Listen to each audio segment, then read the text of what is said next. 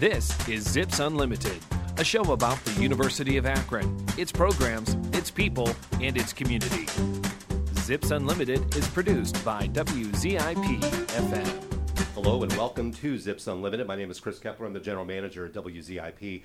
Dr. Laura Rockatenitz is here. She is a um, instructor of biology. That was your that's that's your PhD, right? Yes, I have a PhD in integrated biosciences from here at the University of Akron. Very nice. And more specifically, uh, Laura is the field station director at the Martin Center for Field Studies and Environmental Education. And that's really why we met a few months ago. You were in here for something very brief um, as part of a special alumni council through Buchtel College of Arts and Sciences. And I wanted to have Laura back to talk more about the uh, the field station because I, I really like I'd heard of it, but I don't really know much about it. I want to make sure other people do, especially since I've been reading just a little bit more. A lot of really cool things happening there. We're going to hear about at least some of them.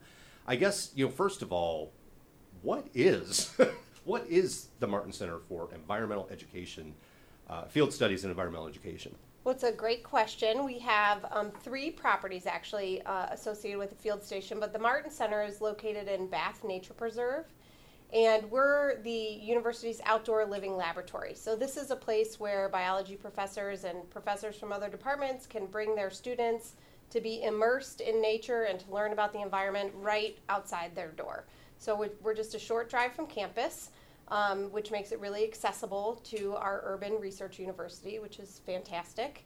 We also do tons of regional K through 12 outreach, and then we do community programming. So we'll do night hikes and special events, open houses where we just get to teach the general public about the environment and why it's so important for us to protect it. Well, really a, a true example of, of what we believe the University of Akron is doing in terms of you know not only educating you know, college students and preparing them for careers and so forth, but also having a mind toward the community, having a mind toward you know the greater, more macro level picture of, of whatever the you know the subject happens to be. In this case, it has to do with environmental you know issues and, and animals and stuff like that. Yeah, it's really great. We we are uh, molding. We hope future scientists that will want to come to the University of Akron someday to study biology and chemistry and all of the other natural sciences and physical sciences. What attracted you to to what you're doing?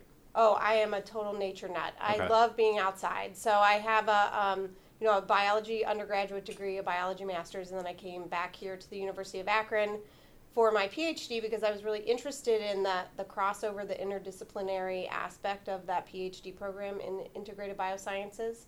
Um, but I just really just love being outside in nature. I it's healing. It's it's great for my soul. It inspires me. It it makes me have you know a huge sense of curiosity about what's going on around me, and it makes me a forever learner. Okay, I, you know, is it is the uh, is the Martin Center open? Like, can the general public do anything there? Can you walk around? Are there like trails or stuff like that? Yeah, Bath Nature Preserve is a wonderful community resource. So it's 409 acres and has lots of trails going through the park. There's an observatory that's run by Summit County Astronomy Club at the front of the park. There's a community garden for Bath residents. Um, there is a solar system trail that goes through the park. And then the field station is open when we have special events. So we have an open house coming up on October 8th, Saturday, October 8th, called Fall into Nature from about 11 to 3. And we'll have lots of different vendors and a food truck and educational activities for kids of all ages, you know, K through gray. And so we'd love if people wanted to stop gray. out. I've not heard that before. Wow. Yeah, we try to get people of all ages inspired of, in loving nature. You know, sometimes people don't really know what to do when they're outside in nature. It's like we are kind of programmed to want to do a job or, or have a task when we're out in nature. And sometimes just coming out and learning about what's around you gives us that chance to feel more comfortable and feel like we can go explore on our own and kind of develop our own sense of curiosity about things around us. You also have a lot of passion for protecting the environment, and I, that's going to be evident with um, a uh, presentation you're doing on Tuesday. I think has to do with plastic and, and, and the Great Lakes pollution. Yeah, uh, that is a side project of mine. I'm on the board of Surfrider Foundation Northern Ohio, so it's a coastal protection nonprofit. And I'm giving a chat at the Black River Audubon Society out in Lorain County about plastic pollution and just how impactful it is not only for human health but for wildlife health as well.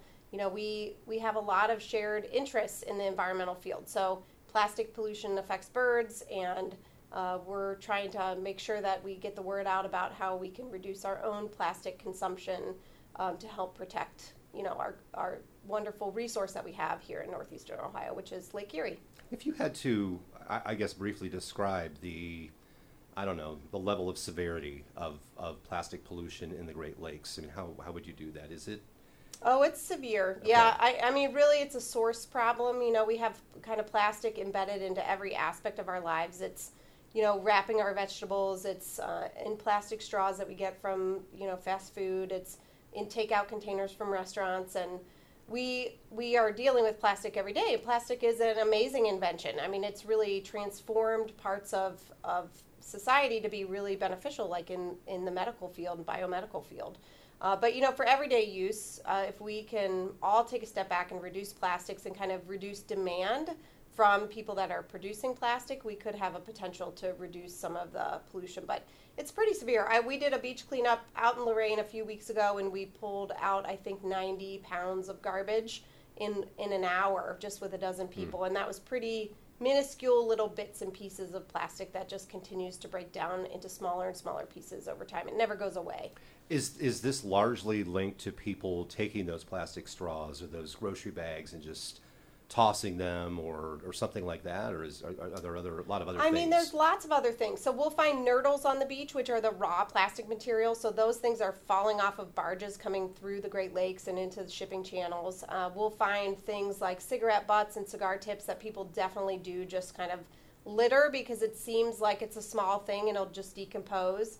And then stuff like um, plastic bags, straws, takeout containers, those sometimes are blown from the wind if they're not properly disposed of in, in dumpsters or garbage cans. Those will get out back out into the environment without people even meaning them to be back out there.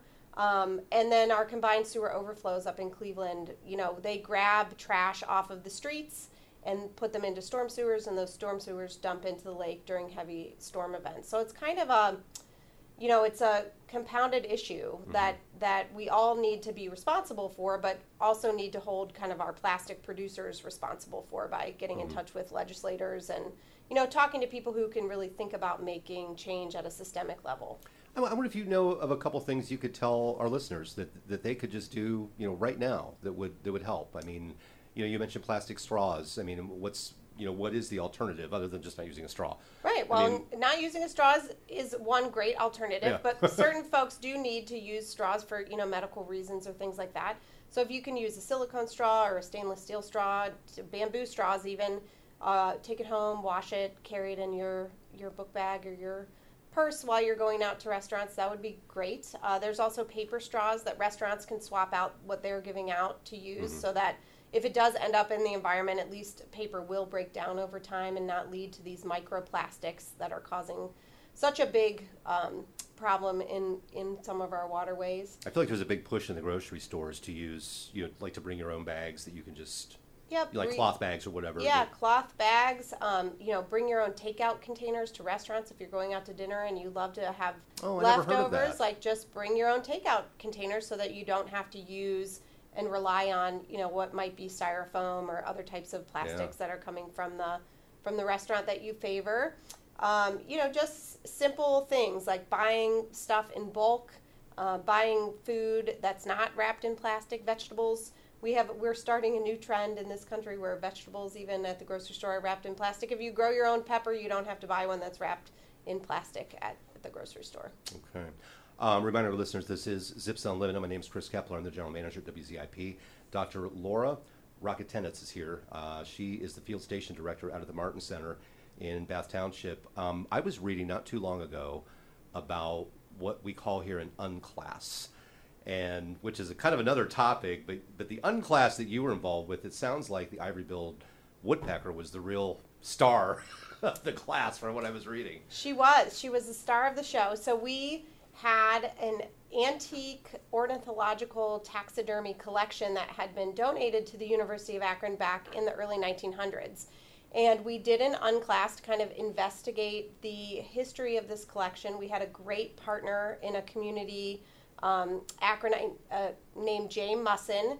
He contacted archives at University of Akron because it was his ancestor that donated the collection to the university, and it started us down this um, rabbit hole of, of kind of a natural history mystery, we called it. So we got the students involved.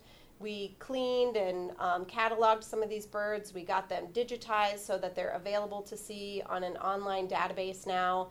And then we just closed actually the, the public exhibition of those birds. We had them on display at the downtown public library and also at the Cummings Center for Psychology um, in their um, in the, on their third floor exhibit space. Mm-hmm. And it was just a great opportunity to kind of share the great scientific resources that we have here at the university, you know, dating back over 100 years. It was such a wonderful project. Were these uh, animals, are they still in existence or rare or are they relatively common? The ivory-billed woodpecker or the rest of the birds? I, I guess both. Okay, so the ivory-billed woodpecker is a big. Uh, it's under um, consideration to be listed as extinct by the U.S. Fish and Wildlife Service, and there's a push by um, activists and biologists who are studying that particular bird in kind of the deep swamps of Louisiana to not have it declared extinct.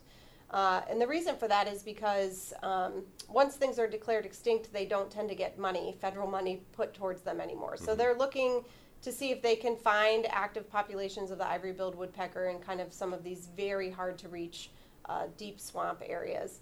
Uh, but yeah, it's it's dicey. Even if they aren't extinct, their populations are very low and imperiled due to habitat loss and destruction.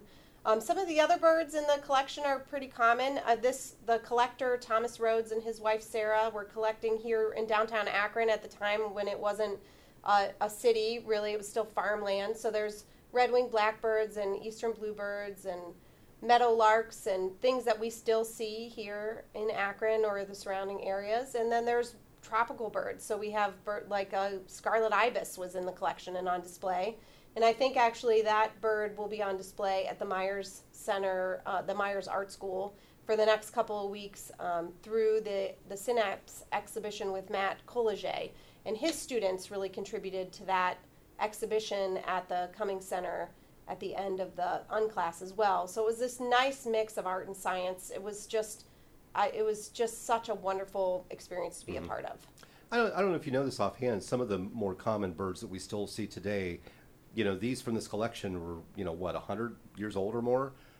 Is there any sign of like, I don't know, maybe physical differences among what we might see today versus those? Have there been some kind of evolution among the species? Well, that's a great question, and that's why scientific collections are so important. So, scientific collections give us that kind of long term snapshot of what species look like. So, museums all around the world collect specimens exactly for the reason that you're talking about, not just now for DNA, but also for those kind of taxonomic, um, you know, classifications of species to be able to look at them to see if things are changing over time. I know that there's some studies that have come out recently that say certain colored birds are changing based on their diet that they're eating.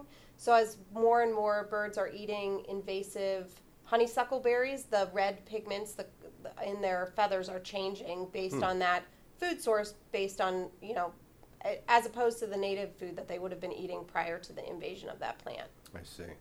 I, you mentioned art a couple of times. I think you told me off mic that there's some some new art that we can see out at the Martin Center. Yes, we're really trying to develop our campus out at the Martin Center so that uh, people, you know, have something to do when they come to visit, something to look at and kind of be inspired by. So we have several new kind of art installations out at the Martin Center that w- are open to the public all the time. So we have a chimney swift tower that was designed by um, a, a, pair of artists, one from here from Akron, Marcus Vogel, and his partner who is at Kent State. They designed a chimney swift tower for us. It was funded by the Greater Akron Audubon Society. We have some bird panels that bird portraits I like to call them that were painted by the high school students at the STEM high school just on campus here uh, hanging up by our bird feeder area, and that was partially funded by Bath Community Fund. And then one of our most exciting, newest projects is a full size model of an eagle's nest built on the ground. Oh, wow. Uh, so that by a, art, a, local artist named Kate Sopko. And that um, is going to be a great way to get kids excited about how big and intricate and coolly designed that eagle's nests are. Mm-hmm. Um, they'll be able to, you know, sit in them for story time, and then we have a little kind of engineering an eagle's nest project that the students get to do on field trips. How like many K kids 12. can sit in it? Oh, it's big. It's eight feet across. Um, so we probably could. And that's a typical size of a. Yeah, yeah. Eagle's nest can be six to eight feet across and it's about six feet tall. I mean, they can weigh two tons. So these huge structures. Really, I had no idea. Yeah, this one doesn't weigh. I guess two, I need to come out and you- see this. this one doesn't weigh two tons, but we do have a real eagle's nest, an actual eagle's nest on on the property too. Um, that wasn't used by eagles this year, but is there for people to look at. So they we're, we'll take the students out there to see the real eagle's nest. They'll get to maybe hang out in a model eagle's nest fort. Uh, for a little bit during their field trips, and then we'll have them, them do kind of an engineering biomimicry activity with building their own little eagle's nest in these model trees. Okay, that, that, that reminds me of something, but I want to ask too about um, when you mentioned there's a, an existing actual eagle's nest out in the, in the preserve. Do, can it be used more than once? Oh, And, yes. Do they build it kind of for mm-hmm. life or? Well, these eagles, this pair of eagles that's near the Bath Nature Preserve, they have two nests right near each other, and so they kind of alternate back and forth. They haven't used the nest that's actually on the property for two years, and I think you know it's hard to say why, but a tree nearby fell, and that may just have decided you know made them change their mind about the safety of that location. So they have been nesting in their alternate site for the last couple of years, but uh, in 2019 or 2020 we definitely had eaglets in that nest. And they we saw her the following year come back and clean it all out. So she was tossing bones and fish scales and uh, feathers and other debris out out of the nest a little bit of housekeeping and then they'll continue to build on those existing structure structures from year to year. I think there's some records of certain nests being used for upwards of 30 years. You're making biology and science sounds so fun. it is And th- but you know there are people who don't think that. I mean, they're intimidated by it. I was one of them. Um, you know, thinking like high school biology class was was hard and stuff like that. What would your advice be to people who, you know, maybe are interested in some of the things you're interested in, but they're thinking, oh, I don't, I don't think I could handle studying that in college. I'd never make it. Sure. I mean, it is hard. I mean that that there's no doubt about it. You definitely have to kind of dig in, and and I certainly, as an undergraduate, didn't have the easiest time with you know calculus and physics and organic chemistry. Those things were challenging for me too. Mm-hmm.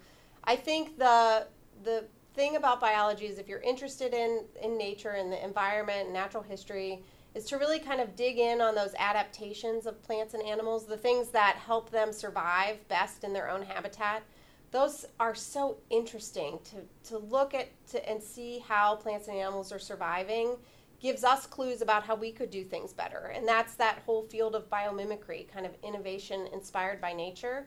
And to me that it makes me get goosebumps. I get so excited about what's going on out there. You know we can continue to learn from things that we often think that we're you know smarter or faster or better than. We can learn from them because we are all part of nature you know and that's kind of the nice thing about studying these things is that you can be more integrated into our natural planet. And we can study all those things right here. yes yes the university of akron is a great place to study those things. We're one of the very few urban universities that has a field station kind of directly linked to their campus. It's not far away. We can get there for a class during the you know the week and back on campus uh, you know later that afternoon. And it's a real gem of the university and i'm so proud to be the director there Zips Unlimited can be heard each Saturday at noon on 88.1 WZIP FM. Z.